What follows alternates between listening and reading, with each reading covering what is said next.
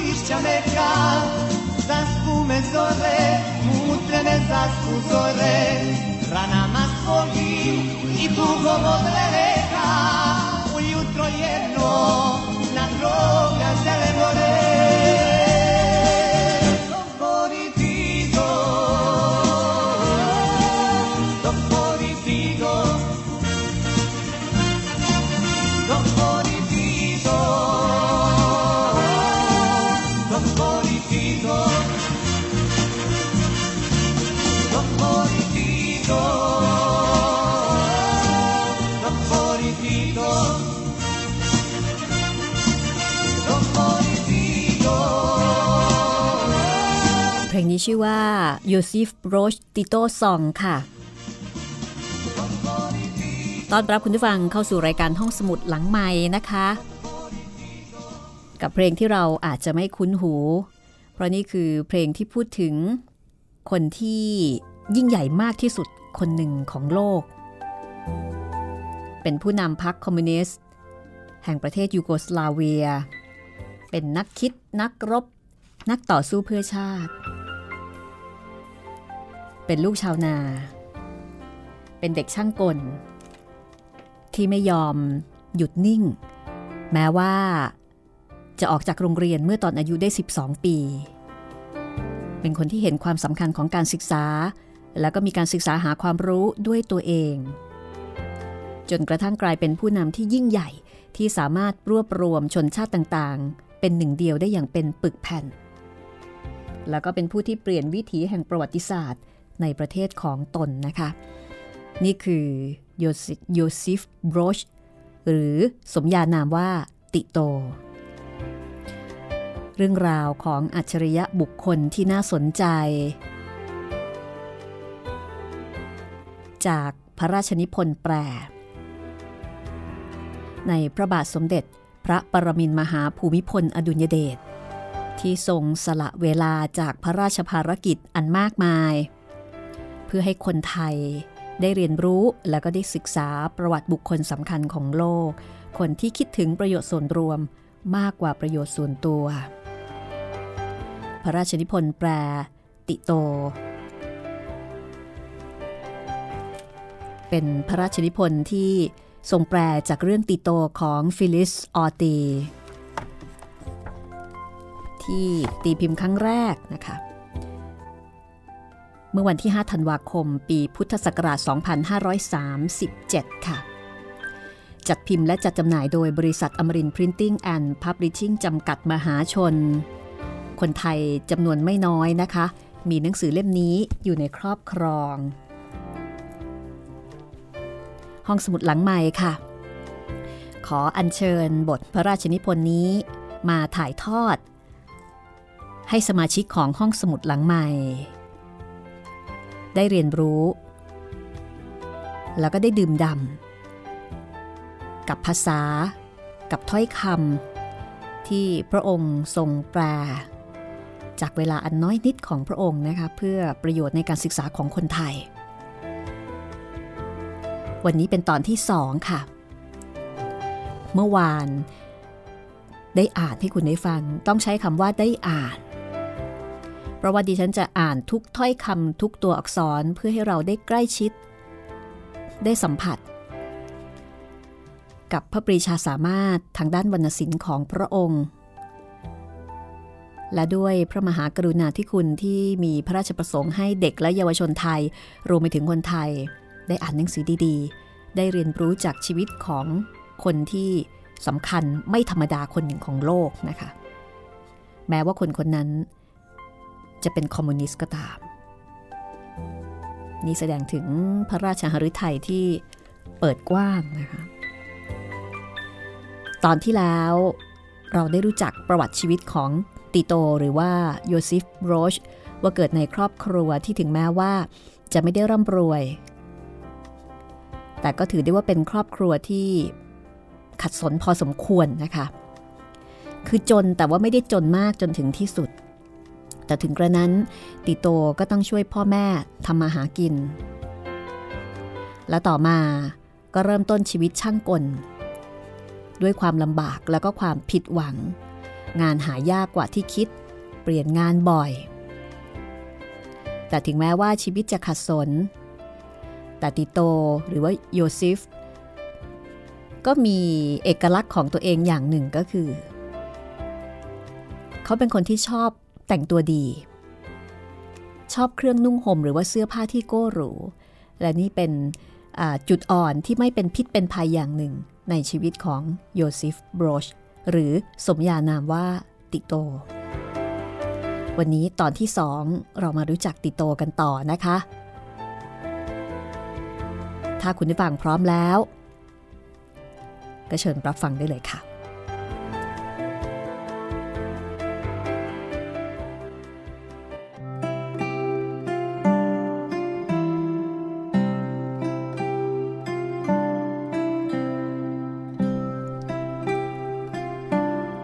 ายในสองปี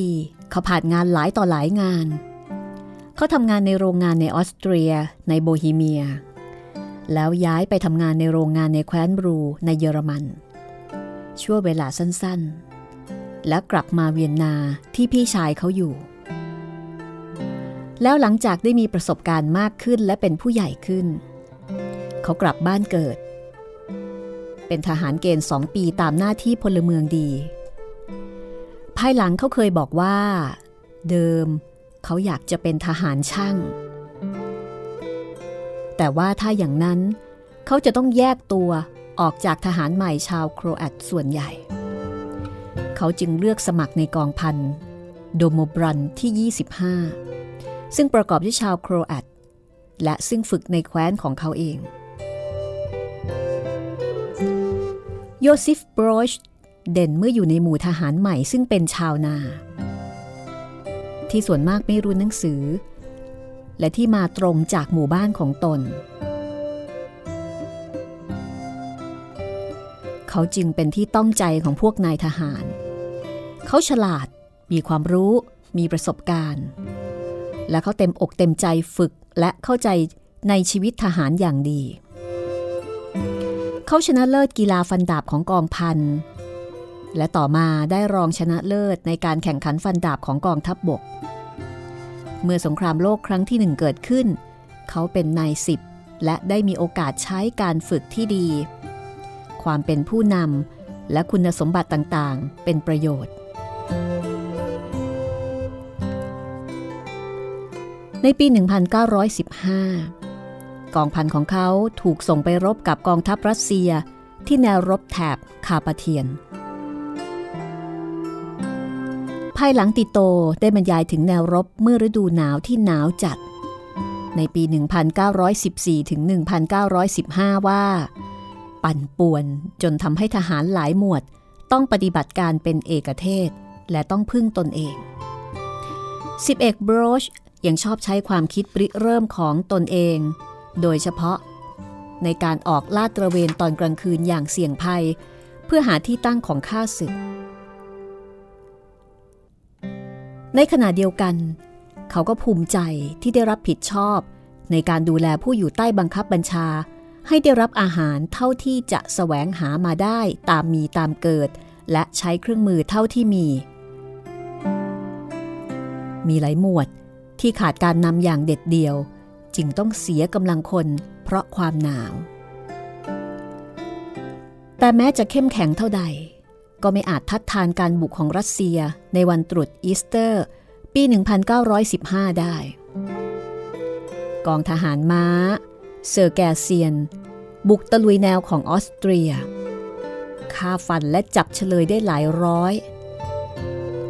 โยซิฟบรชถูกแทงที่หน้าอกด้วยหอก ซึ่งเกือบจะโดนหัวใจ เขาถูกจับเป็นเฉลย และถูกนำไปที่โรงพยาบาลทหารแห่งหนึ่งในรัสเซีย ที่สวีอัชใกล้แม่น้ำโวกา อาการเขาสาหัสมาก ตอนหนึ่ง เขาถูกแทงบัญชีว่าตายแล้ว และถูกติดป้ายให้นำไปฝัง แต่แล้วแม้ไม่มียาและเกือบไม่มีการพยาบาล เขาก็ฟื้นตัวได้ พวกเฉลยต้องนอนติดติดกัน บนพื้นที่ลาดด้วยฟางที่เต็มไปด้วยตัวหมัด เขาติดโรคไข้รากศาสตร์ใหญ่ แต่ก็ค่อยๆหาย ในที่สุดเขาออกจากโรงพยาบาล และได้รับบัตรประจำตัวสีขาว แสดงว่าเป็นเฉลยศึกที่กำลังฟื้นจากการบาดเจ็บในสงคราม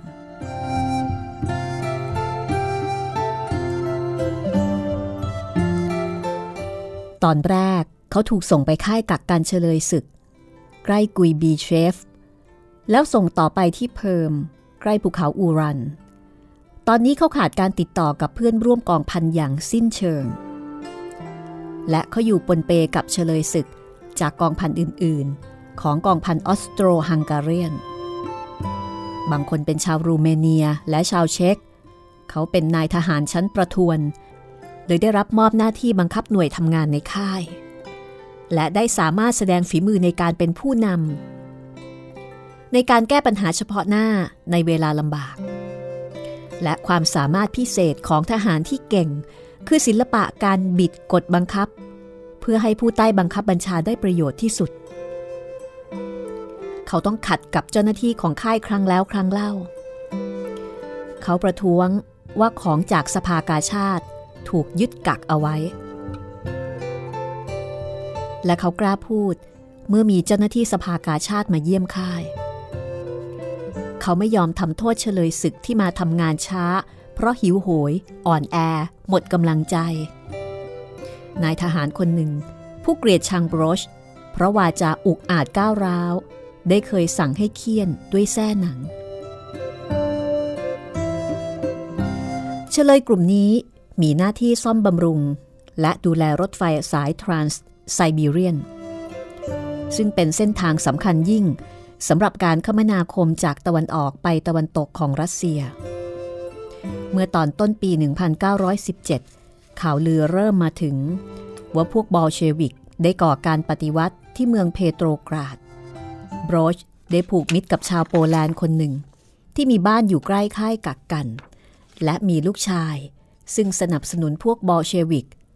ในเพโตรกราดในเดือนเมษายน เพื่อนผู้นี้ ช่วยเขาให้หลบหนีออกไปจากค่าย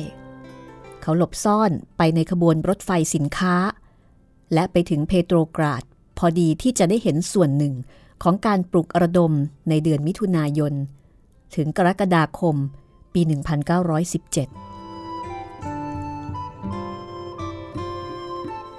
เมื่อพยายามข้ามไปฟินแลนด์ เขาถูกเจ้าหน้าที่ฝ่ายรัฐบาลของพระเจ้าซาจับ และถูกขังในป้อมพิเทอร์พอล ซึ่งเป็นที่เกรงกลัวกัน ใกล้แม่น้ำเนวา ในข้อสงสัยว่าเป็นสายของบอลเชวิก หลังจากสามอาทิตย์เขาถูกปล่อย และนำตัวกลับไปค่ายกักกันเดิม เขาถูกคุมตัวไปโดยรถไฟสายเพโตรกราด ไซบีเรียที่มีคนแน่น แต่สามารถหลบหนีได้ณที่หยุดกลางทางแห่งหนึ่ง เขาเดินทางต่อไปทางทิศตะวันออก มาถึงเมืองอมส์ตอนต้นเดือนตุลาคม ณ ที่นี้เขาเจอพวกเรดการ์ด เรดการ์ดคือพวกแนวหน้าของฝ่ายปฏิวัติ ซึ่งควบคุมพื้นที่สำหรับพวกบอลเชวิก เมื่อเขาแจ้งพวกนี้ว่า เขาเป็นเฉลยศึก พวกนี้ตอบว่า ไม่ใช่ สหาย คุณเป็นอิสระ นี่คือการปฏิวัติ เขากลับไปที่ค่ายกักกัน และไม่มีทางเลือกอื่น นอกจากเริ่มทำงานดูแลสายรถไฟอย่างเดิม พร้อมกับเฉลยศึกอื่นๆ แต่คราวนี้เขาทำงานในฐานะกองย่อยของพวกเรดการ์ดบอลเชวิก และมีดาวแดงติดหมวกแก๊ปในระยะนั้นกองกำลังต่อต้านปฏิวัติที่ปฏิบัติการในรัสเซีย พยายามกำจัดการปฏิวัติบอลเชวิก ทหารอังกฤษ ได้ยึดอาเคนเจนและบากู ทหารอเมริกันปฏิบัติการในไซบีเรีย ทหารเช็กจำนวนพันๆซึ่งรบอยู่ในกองทัพออสเตรีย และซึ่งเคยเป็นเฉลยศึกของพวกรัสเซีย ก็พยายาม ที่จะมุ่งไปทางทิศตะวันออก โดยเดินเป็นขบวนทัพทหาร ในวงเล็บว่าโดยพวกบอลเชวิกยินยอม เพื่อที่จะกลับไปร่วมกับกองทัพฝ่ายพันธมิตร แต่โดยที่เกรงว่าพวกนี้จะพยายามไปรวมตัว กับฝ่ายทัพรัสเซียขาวที่ต่อต้านการปฏิวัติ พวกบอลเชวิกจึงพยายามที่จะปลดอาวุธพวกนี้ สถานการณ์ทั้งหมดสับสนมาก ฝ่ายกำลังเชโกรัสเซียขาว สามารถยึดอมสจากฝ่ายบอลเชวิก ใครก็ตามที่เคยช่วยเหลือพวกบอลเชวิก ทั้งนี้รวมหมายถึงพวกเฉลยศึกที่เคยช่วยดูแลสายรถไฟด้วย มีโทษถึงจะถูกยิงเป้า โยซิฟบรอชหลบหนีไปในชนบทนอกเมืองอมส์และพวกที่สนับสนุนบอลเชวิก ช่วยให้เขาอาศัยหลบซ่อน ในตอนหนึ่ง ครอบครัวหนึ่งที่ได้ช่วยเหลือเขา มีลูกสาวสวย ชื่อเปลาเจีย เบลูโซวา ซึ่งภายหลังได้มาเป็นภริยาคนแรกของเขา เขาได้อาศัยพวกเร่ร่อน เผ่าเคอร์กิชกลุ่มหนึ่งเป็นเวลาหลายเดือน โดยเขาช่วยซ่อมแซม และดูแลเครื่องสีกลให้ทำงานได้ เขาเข้ากับหัวหน้าเผ่าได้อย่างดี และปรับตัวให้เข้ากับจารีตประเพณีของเผ่า ทั้งทำให้ชาวเคอร์กิชสนุกสนานโดยเล่าเรื่องตลกตลกและเรื่องราวต่างๆ และเขาก็ได้รับความยกย่อง เพราะล่าสัตว์และขี่ม้าเก่ง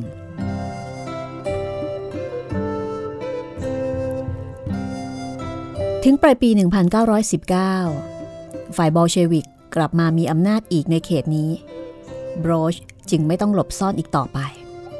เขาพบเปลาเจียอีกครั้งหนึ่งโดยบังเอิญ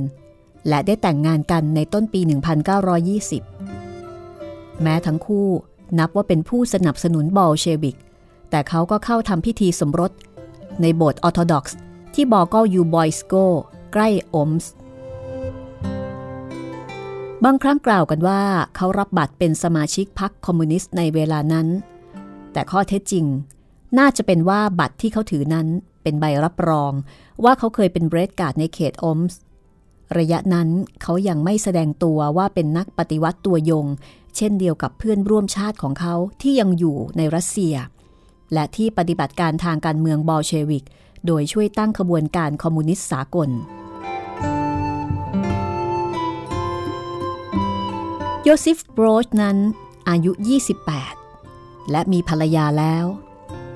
ตกลงใจกลับไปตั้งรกรากที่บ้านเกิดในโครแอเซีย เขาเดินทางกลับบ้าน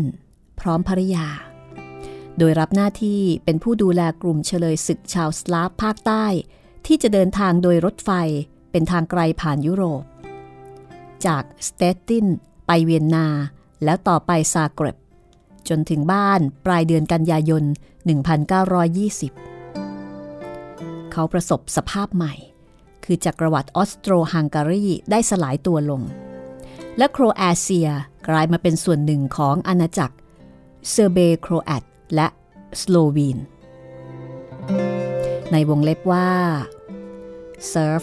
โครแอตและสโลวีน ภายหลังเรียกว่าอาณาจักรยูโกสลาเวีย ฮังการีกำลังเผชิญความลำเค็ญของการปฏิวัติคอมมิวนิสต์ ด้วยการนำของเบลาคูน ผู้เคยเป็นเชลยศึกในรัสเซียเหมือนกัน ดังนี้ผู้ที่เคยเป็นเฉลยศึกในรัสเซียทุกคนเลยถูกสงสัยว่าเป็นผู้สนับสนุนบอลเชวิก และเป็นศัตรูของรัฐใหม่ โยซิฟบรอชไม่เสี่ยง เลยเอาดาวแดงออกจากหมวกแก๊ปแต่รอยดาวก็ยังเห็นได้ชัดอยู่ ที่กุมโรเบกเขาทราบว่ามารดาได้ถึงแก่กรรมไปแล้วสองปีก่อน ที่และบ้านก็ได้ตกเป็นของญาติอื่น และว่าบิดาได้ย้ายไปหมู่บ้านอื่น สภาพเศรษฐกิจก็สุดโทมงานไม่มีทำมีอาหารจำกัด และคนจำนวนพันไม่มีงานทำภรรยาเขาก็กำลังตั้งครรภ์เป็นการกลับบ้านที่แสนจะสลดหดหู่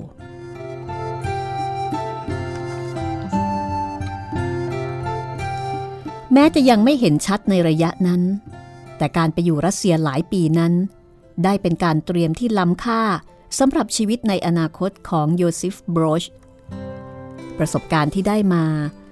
บวกกับสภาพที่หมดหวังและขาดอนาคตที่รออยู่ที่บ้าน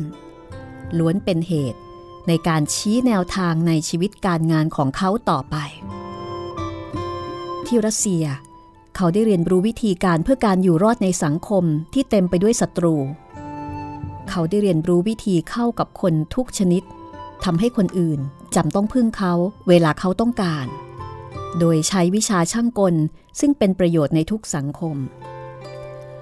เขาได้เรียนรู้การฉกฉวยซอกซอนหาอาหาร และการทำตัวให้กลมกลืนไม่เป็นเป้าสายตา เขาได้กลายเป็นผู้ชำนาญการในศิลปะของการหลบหลีกหลบหนี สัญชตาตญาณตามธรรมชาติที่จะเห็นอันตรายที่จะมาถึงตัวเฉียบแหลมขึ้น เพราะต้องใช้อยู่เสมอ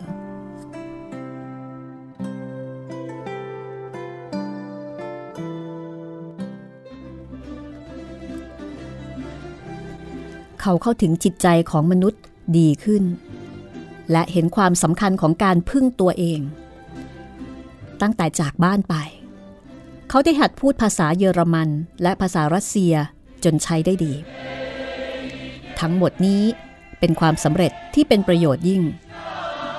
เขารู้จักตัวเองมากขึ้นด้วย และรู้ตัวว่ามีความสามารถในการเป็นผู้นำแต่เขาต้องยอมรับอย่างแสนเสียดายว่า ในสังคมที่เขากลับมาอยู่นั้น เขาไม่มีโอกาสที่จะใช้ประโยชน์จากพรสวรรค์ และประสบการณ์ที่ได้มาเลย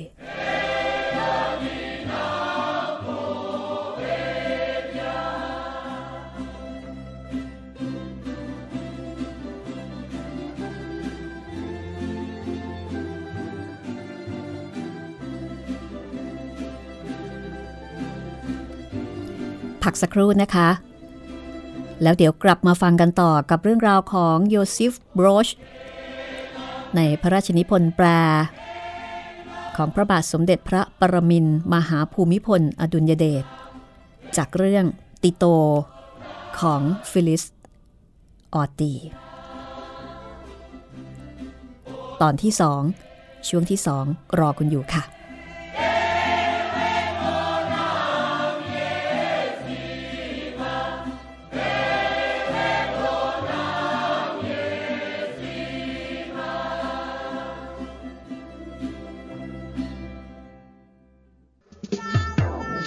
ห้องสมุดหลังใหม่ ห้องสมุดที่ฟังได้ทางวิทยุกับรัศมีมณีนิน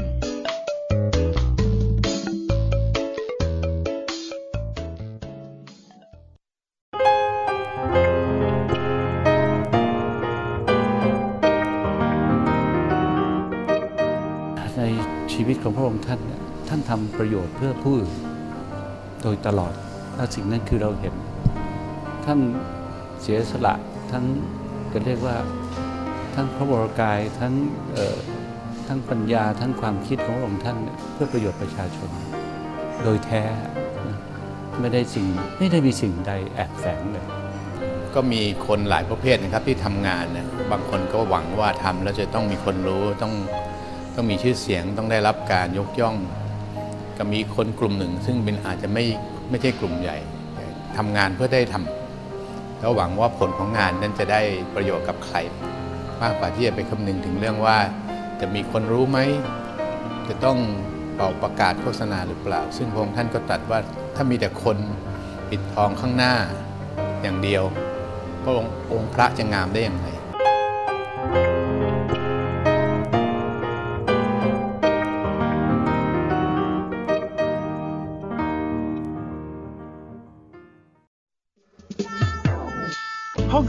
งสมุดหลังใหม่ ห้องสมุดที่ฟังได้ทางวิทยุกับรัศมีมณีนิน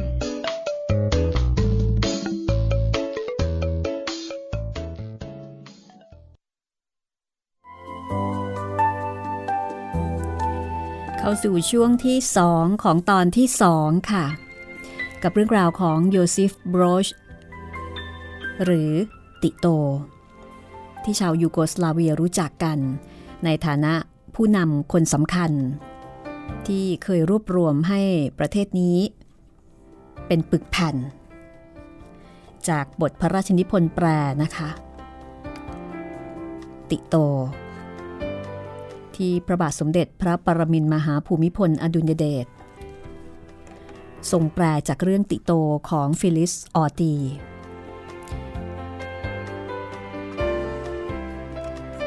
เป็นพระราชนิพนธ์แปลที่ ตีพิมพ์และจัดจำหน่ายครั้งแรก เพื่อหารายได้สมทบทุนมูลนิธิชัยพัฒนา เมื่อ 5 ธันวาคม พุทธศักราช 2537 ค่ะ กับเรื่องราวของติโต ซึ่งเป็นผู้ทำให้ประเทศยูโกสลาเวีย ที่ประกอบด้วยชนชาติที่แตกต่างกันทั้งด้านเชื้อชาติ ศาสนาวัฒนธรรมและประวัติศาสตร์กลับมารวมตัวกันเป็นปึกแผ่นในยามวิกฤต แต่เมื่อติโต สิ้นชีวิตไปเมื่ออายุได้ 88 ปี ประเทศยูโกสลาเวียก็ก็ค่อยๆสลายลง จนกระทั่งแตกแยกยากที่จะแก้ไขได้ และเพื่อให้ผู้สนใจ ได้เรียนรู้ เรื่องราวของอัจฉริยะบุคคลนี้ พระบาทสมเด็จพระปรมินทมหาภูมิพลอดุลยเดชจึงทรงพระกรุณา สละเวลาจากพระราชภารกิจอันมากมาย แปลเรื่องติโต ให้คนไทยได้อ่านค่ะ และต้องบอกว่าเป็นหนังสือที่เด็กและเยาวชนน่าจะมีโอกาสได้อ่าน แล้วก็เรียนรู้เป็นอย่างยิ่ง รายการห้องสมุดหลังไม้ อัญเชิญพระราชนิพนธ์เรื่องติโต มาถ่ายทอดให้คุณได้ฟัง อ่านแบบคำต่อคำพยางต่อพยางคุณผู้ฟังสามารถที่จะติดตามตอนแรกได้ โดยการฟังย้อนหลัง แล้วก็ดาวน์โหลด www.thaipbsradio.com ค่ะ เอาละถ้าคุณผู้ฟังพร้อมแล้ว เราไปฟังเรื่องราวของติโตกันต่อเลยนะคะ กับช่วงที่2ตอนที่2ค่ะ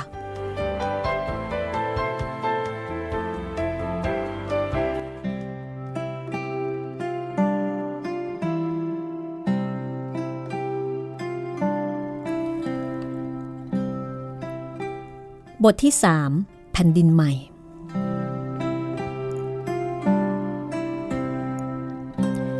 ตลอดระยะเวลา 5 ปี หลังจากที่เขากลับมาจากรัสเซีย โยซิฟบรอช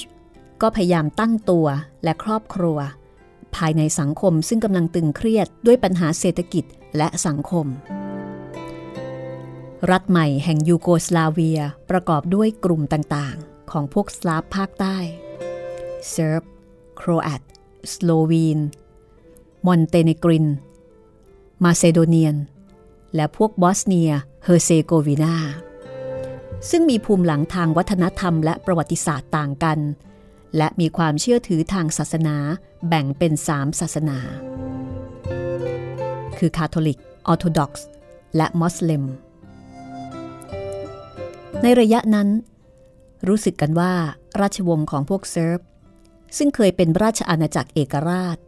เหมาะสมที่จะครองประเทศใหม่ พระราชาธิบดีองค์ใหม่ ซึ่งบางพวกโดยเฉพาะพวกโครแอตก็ยอมรับอย่างเสียไม่ได้ คืออเล็กซานเดอร์คาราจอเจวิส มีคนมากหลายที่เข้ามาอยู่ใต้ราชอาณาจักรใหม่ มีความคิดว่าส่วนต่างๆของประเทศควรจะมีอิสระในการปกครองส่วนท้องถิ่น และว่ามิใช่เป็นเพียงสิทธิ์ของพวกเขาเท่านั้น แต่เป็นความจำเป็นทีเดียว เนื่องมาจากความแตกต่างอย่างมากในวัฒนธรรม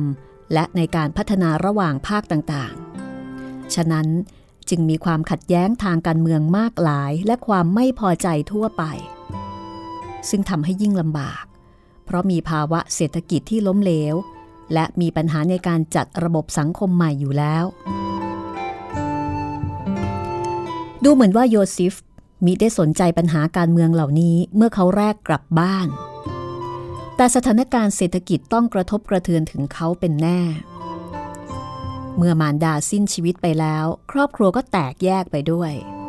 แม้แต่หมู่บ้านก็เปลี่ยนไป เพราะพวกชาวนา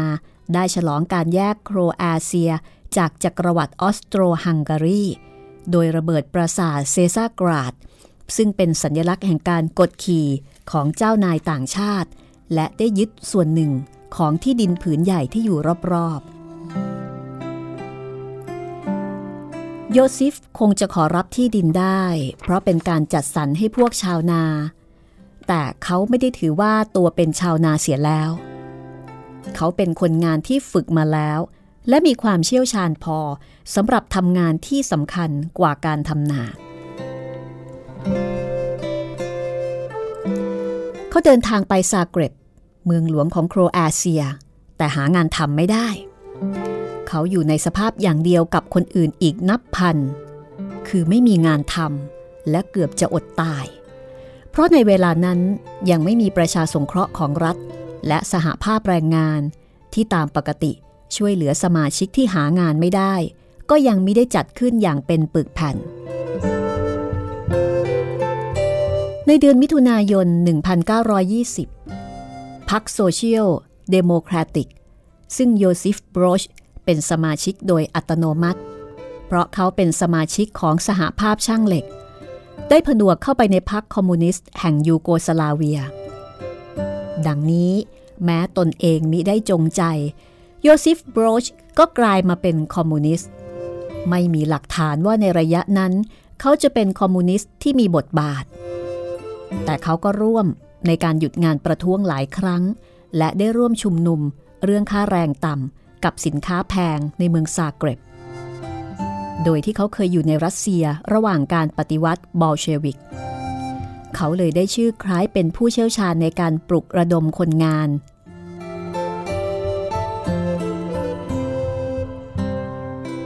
ในซาเกร็บ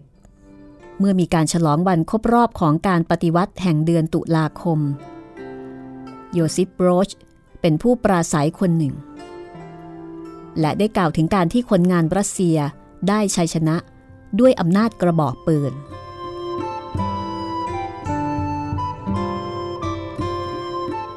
สิ่งที่รัฐบาลแห่งราชอาณาจักรใหม่เกรงกลัวที่สุด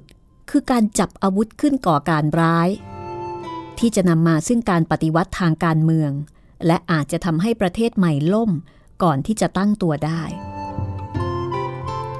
การปฏิวัติคอมมิวนิสต์ จวนจะได้มีชัยในฮังการีที่อยู่ใกล้เคียง และดูจะเกิดขึ้นได้เหมือนกันในยูโกสลาเวีย เหตุการณ์ดูจะยิ่งมืดมัว เมื่อพวกคอมมิวนิสต์ ได้รับคะแนนส่วนใหญ่ในการเลือกตั้งสภาท้องถิ่น ในเดือนพฤศจิกายน 1920 ในการเลือกตั้งทั่วไปเพื่อตั้งสภาผู้แทนรัษฎรครั้งแรก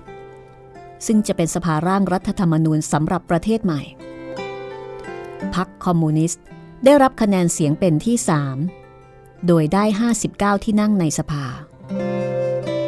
โยซิฟบรชดีใจมาก เพราะรู้สึกว่าเป็นก้าวแรกสู่อำนาจของกรรมกร แต่เดือนหนึ่งต่อมาเมื่อวันที่ 29 ธันวาคมพรรคคอมมิวนิสต์ถูกล้ม โดยรัฐมนตรีมหาดไทยออกกฎกระทรวงมีชื่อว่า อบสนานา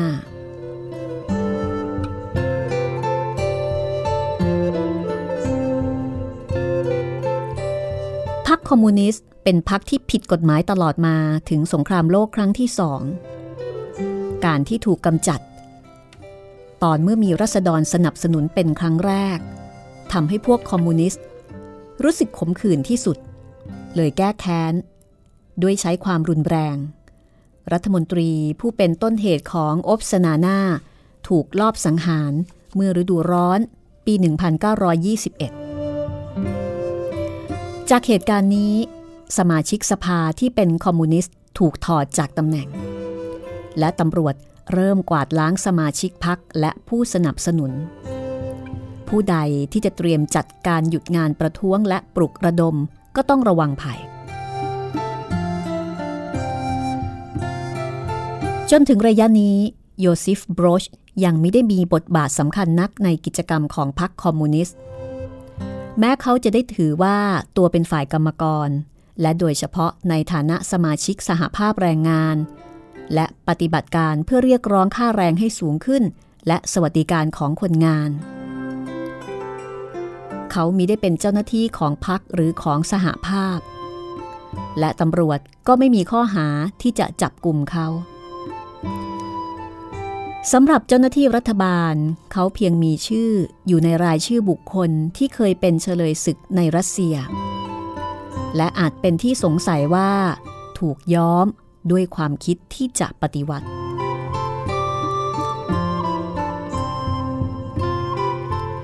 ในระยะนี้เขาก็มีปัญหาชีวิตส่วนตัวมากพอแล้ว เขาได้งานทำที่ซาเกร็บ เป็นช่างทำกุญแจ แต่ค่าแรงรายสัปดาห์ก็เกือบจะไม่พอใช้จ่ายค่าเช่าห้องที่ซอมซ่อ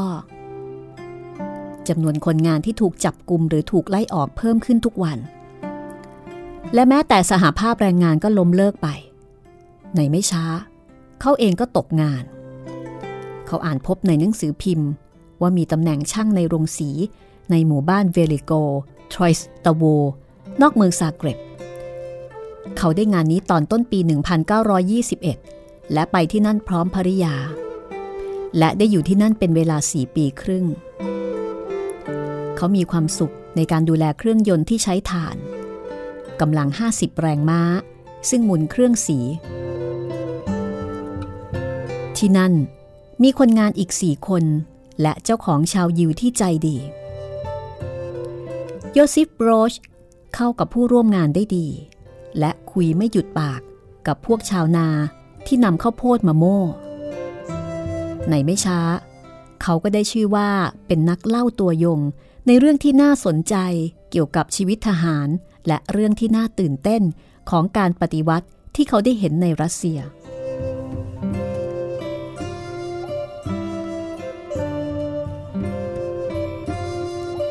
ในระยะเวลาสี่ปีเศษนี้ เขามีชีวิตครอบครัวอย่างเงียบๆยังไม่มีความยุ่งยากของกิจการการเมือง ซึ่งจะมาทำให้ชีวิตส่วนตัวอนลวนระหว่างปี 1920 กับ 1925ภริยาให้กำเนิดลูกสี่คน คนแรกตายเมื่อแรกเกิด และในสามคนที่เกิดที่เวลิโกทรอยสตโว มีเพียงลูกชายชื่อซาโกเพียงคนเดียวที่มีชีวิตรอด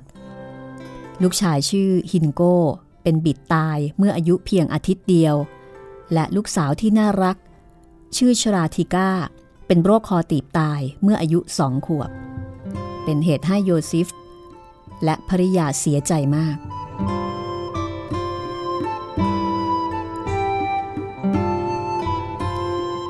มีช่างไม้ที่มีน้ำใจดีต่อหีบศพให้ และโยซิฟแบกไปที่สุสานด้วยตนเอง เพื่อฝังตามพิธีการของศาสนาคริสต์ เพราะลูกทุกคนได้รับชื่อในพิธีทางศาสนา และต่อไปเขาซื้อหินมาสลักชื่อของลูกๆที่ตายด้วยฝีมือของตนเอง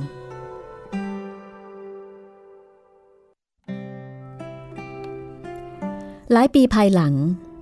เมื่อโยซิฟโบรชได้มาเป็นจอมพลติโต นายกรัฐมนตรีแห่งยูโกสลาเวียคอมมิวนิสต์ เขาเชิญผู้ที่ได้ให้หีบศพมาที่เบลเกรด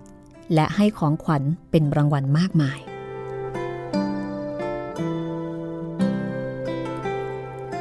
ในเวลาเดียวกันนั้น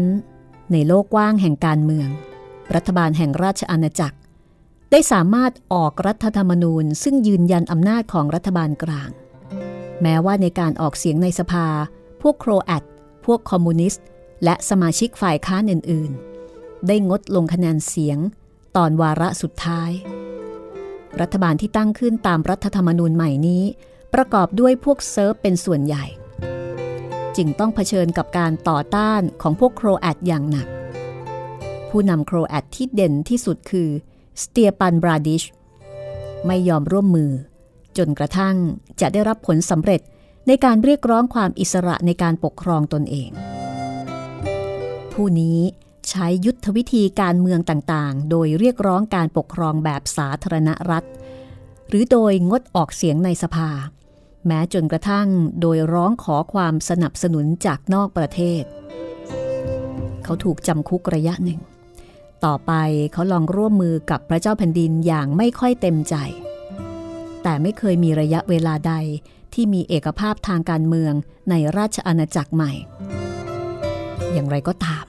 ระเจ้าแผ่นดินชาวเซิร์ฟและที่ปรึกษาของพระองค์ไม่ยอมรับเจรจาปรองดอง สถานการณ์เป็นไปเช่นนี้ แม้หลังจากพระเจ้าอเล็กซานเดอร์ สวรรคตแล้ว จนกระทั่งวันที่สงครามโลกครั้งที่สองอุบัติขึ้น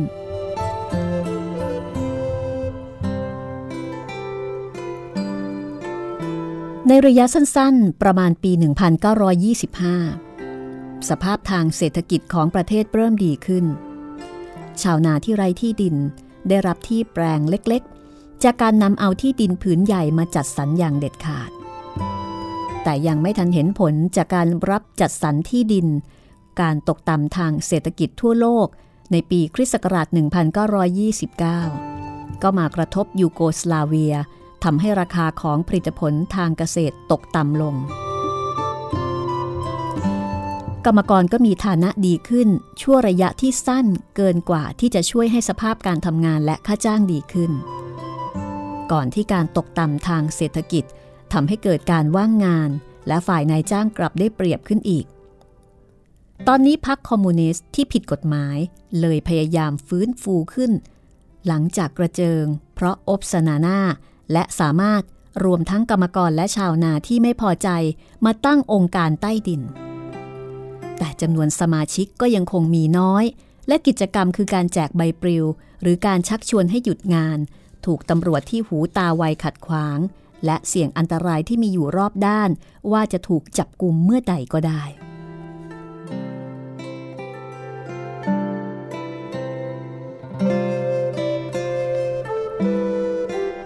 ในช่วงนี้เอง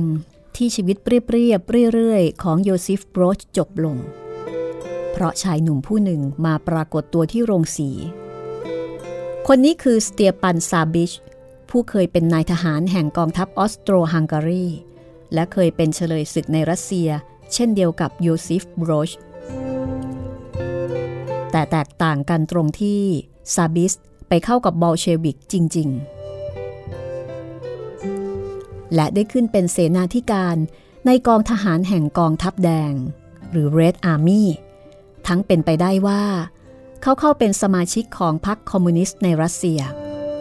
และอยู่ต่อไปโดยได้เป็นเจ้าหน้าที่ขององค์การคอมมิวนิสต์สากล ที่มีหน้าที่ส่งเสริมการปฏิวัตินอกแดนรัสเซีย องค์การนี้มีชื่อว่าคอมินเทิร์น และถึงปี 1925 ก็มีตัวแทนผู้ปฏิบัติการในยูโกสลาเวียแล้ว กล่าวได้ว่าไม่ใช่การบังเอิญแน่ ที่ซาบิส มาที่เวลิโกทรอยส์ตโว และมาพบโยซิฟบรอชผู้รู้จักกับผู้สนับสนุนสหภาพแรงงาน และเคยไปรัสเซีย และเคยปฏิบัติการเป็นเบรดการ์ดในไซบีเรีย โยซิฟบรอชก็เบื่อหน้าที่งานการที่ไม่ค่อยมีอะไรทำและไม่มีทางก้าวหน้าซาบิดเป็นคนฉลาดน่าคบน่าคุยด้วย เป็นคนที่โยซิฟจะคุยและเรียนรู้จากเขาได้ เขามีฐานะโดยกำเนิดดีกว่า มีการศึกษาดีกว่า ซึ่งเป็นที่น่าเลื่อมใสสำหรับคนที่เคยเป็นชาวนา และไม่แปลกเลยที่เขาสามารถทำให้บรสสนใจในความคิดทางการเมืองของเขา และในข้อเท็จจริงเกี่ยวกับความจำเป็นที่จะรวบรวมกรรมกร และจัดขึ้นเป็นขบวนการเพื่อปฏิวัติเมื่อถึงเวลาอันควร ดังนี้ โยซิฟบรอชจึงถูกชักจูงเข้าสู่กิจการคอมมิวนิสต์ที่ผิดกฎหมายทีละเล็กละน้อย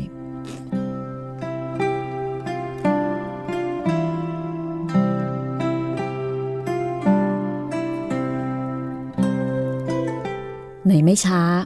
เขาเลื่อนหน้าที่จากการแจกใบปลิว และการทำงานในสหภาพแรงงานที่ผิดกฎหมาย มาเป็นสมาชิกคณะกรรมการพรรคคอมมิวนิสต์ใต้ดินของท้องที่ ในปี 1924 ไม่นานเขาก็ถูกจับกลุ่ม เพราะได้ไปพูดปลุกปั่นในโอกาสงานศพของสหายคนหนึ่ง เมื่อถูกขึ้นศาลที่เมืองเบียโลวาศาลก็ยกฟ้อง แต่นับแต่บัดนั้นมา เขาถูกตำรวจเพ่งเล็ง เขากล่าวภายหลังว่า เขาจำได้ว่า พวกนี้มาตรวจห้องพักทุกวันเสาร์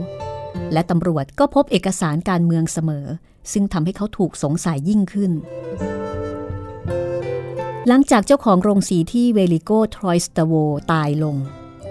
บรอชก็รับงานต่างๆ แทน โดยพรรคเป็นผู้สั่ง เขาทำงานที่อู่สร้างเรือที่เมืองท่ากรานเยวิกาบนทะเลแอดริแอติกอยู่ชั่วระยะหนึ่ง จุดประสงค์หลักคือการรวมกรรมกรให้เป็นปฏิปักษ์ต่อนายจ้าง และหาสมาชิกใหม่ ให้พรรคคอมมิวนิสต์ ที่ผิดกฎหมาย เป็นงานอันตรายในเวลานั้น ไม่น่าแปลกใจเลยที่เขาถูกไล่ออกจากงานที่อู่ และต่อไปจากงานที่โรงเหล็กที่สเมเดเรปัสกาปาลังกาใกล้เบลเกรด ถึงตอนนี้เขาเป็นคนที่ถูกไม้หัว และเท่ากับทำงานธรรมดาไม่ได้อีกแล้ว ดังนั้น พักจึงมอบเขาให้ทำงานด้านการเมืองเต็มเวลา โดยให้เป็นเลขาธิการของสหภาพกรรมกรช่างเหล็ก และหนังแห่งซาเกร็บซึ่งเป็นสหภาพหนึ่งในจำนวนน้อยที่ยังคงเหลือไม่ถูกยุบในเวลาเดียวกัน เขาก็ได้มาเป็นเลขาธิการของคณะกรรมการพรรคคอมมิวนิสต์ใต้ดินแห่งซาเกร็บ แต่บัดนั้นเขาก็เป็นกรรมการพรรคตลอดมา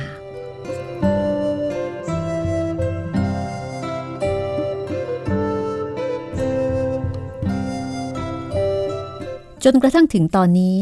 ถ้าดูผิวเผินบรอชดำเนินชีวิตอยู่อย่างสามัญธรรมดา และทำงานการเมืองอย่างลับๆ แต่ตำรวจทราบถึงชีวิตสองหน้าของเขา และมุ่งหาทางจับกลุ่มเขา ในเดือนสิงหาคม ปี 1927 เขาถูกจับกลุ่มด้วยข้อหาเก่า ว่าแพร่เอกสารคอมมิวนิสต์ตอนทำงานที่อู่เรือกราวิเยกาเมื่อหนึ่งปีกว่าล่วงมาแล้ว ระหว่างเดือนสิงหาคมถึงตุลาคม เขาถูกจำคุกโดยไม่ได้ขึ้นศาลในป้อมปราการทึมๆ ที่โอกูลินในแคว้นโครอาเซีย ตอนนั้นไม่มีกฎหมายเรื่องหมายสารในยูโกสลาเวีย บรอชจึงดำเนินการเอง คือประท้วงโดยอดอาหารเพื่อบังคับให้มีการพิจารณาคดี หลังจาก 5 วันวิธีของเขาก็ได้ผล และเขาได้รับการพิจารณาของผู้พิพากษาใจกว้าง ชื่อสเตียปัน บาการิช ภายหลัง ลูกของบาการิชได้กลายมาเป็นสหายคอมมิวนิสต์ที่สนิทที่สุดคนหนึ่งของบรอช ผู้พิพากษาบาการิสจัดอาหารไปให้บรอชจากครัวของตนเอง คดีตัดสินในวันที่ 28 ตุลาคม โดยบรอชถูกพิพากษาให้จำคุก 7 เดือนบรอชได้รับอนุญาตให้ประกันตัวในระหว่างอุทธรณ์และเลยหายตัวไปตามตัวมาลงโทษไม่ได้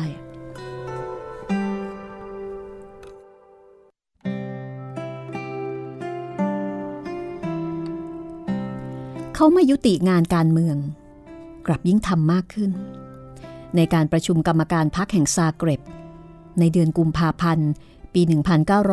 1928 เขาเข้าพวกกับกลุ่มที่ไม่พอใจการดำเนินงานของพรรคและเสนอให้ส่งหนังสือประท้วงไปที่กรรมการคอมมิวนิสต์สากลคอมินเทิร์นที่มอสโกด้วยวิธีนี้ เขาจึงได้เป็นที่สังเกตของบุคคลที่มีอิทธิพลจริง ๆ ในองค์การคอมมิวนิสต์ เพราะพรรคคอมมิวนิสต์แห่งยูโกสลาเวียยังอ่อนแอ มีความแตกแยกและเป็นเบี้ยล่างอย่างสิ้นเชิงของผู้นำคอมินเทิร์นในรัสเซีย เหตุการณ์ในชีวิตของเขากำลังมาถึงจุดสำคัญคำสั่งของรัสเซียจากคอมินเทิร์นมิได้ถือชีวิต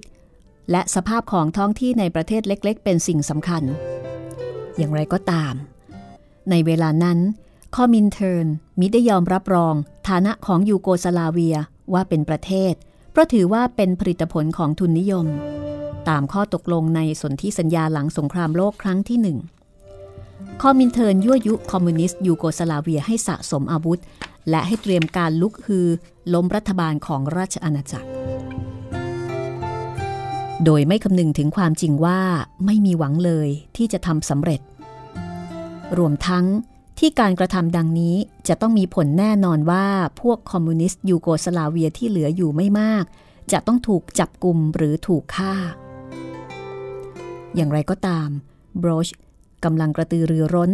ที่จะพิสูจน์ตนเองให้นายใหม่ของเขาได้เห็น เขาจัดการปลุกระดมอย่างกล้าและบ้าระห่ำในโอกาสการฉลองวันกรรมกรในปี 1928 และเขาถูกจับ ในการต่อสู้ที่เกิดขึ้นในโรงภาพยนตร์แห่งหนึ่งที่ซาเกร็บสองสัปดาห์ต่อมา เขาก็ได้รับการปลดปล่อยอย่างไม่ทราบเหตุผล แต่หลังจากนี้เมื่อออกจากบ้านเขาต้องปลอมตัวเสมอ เขาเปลี่ยนที่พักทุกสองสามวัน และมีปืนพกติดกระเป๋า โดยตั้งใจจะสู้ดีกว่าถูกจับกลุ่มอีกครั้ง สถานการณ์เลวร้ายขึ้นตอนปลายเดือนมิถุนายน เมื่อสเตียปัน ราดิช ผู้นำชาวโครแอตฝ่ายค้านรัฐบาลกลาง ถูกสังหารกลางสะพาในกรุงเบลเกรด เพราะเกรงผลสะท้อนที่จะเกิดขึ้นในโครแอเซียกำลังตำรวจยิ่งปฏิบัติการอย่างเข้มงวดขึ้น เพื่อปราบพวกที่บ่อนทำลายทางการเมืองในเมืองซาเกร็บ สายลับแจ้งให้ตำรวจทราบที่อยู่ของบรอช วันที่ 4 สิงหาคม เวลาประมาณเที่ยงคืน บรอชถูกจับตอนไปที่นัดหมาย ซึ่งเจ้าหน้าที่ได้ลวงไว้ คราวนี้เขาหลบหนีไม่สำเร็จ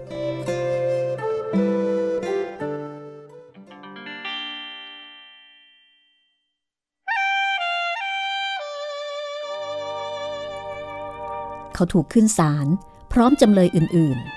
ๆ วันที่ 6 พฤศจิกายน หลังจากได้ประท้วงและตะโกนเอตโรในโรงศาล และพยายามพูดปราศัยเกี่ยวกับการเมือง ซึ่งผู้พิพากษาสั่งให้หยุด เขาถูกตัดสินจำคุก 5 ปี บวกกับโทษจำเจ็ดเดือนที่โอกูลิน ซึ่งสามารถหลบมาก่อนแล้ว เขาถูกนำตัวออกจากโรงศาลโดยถูกตีตรวน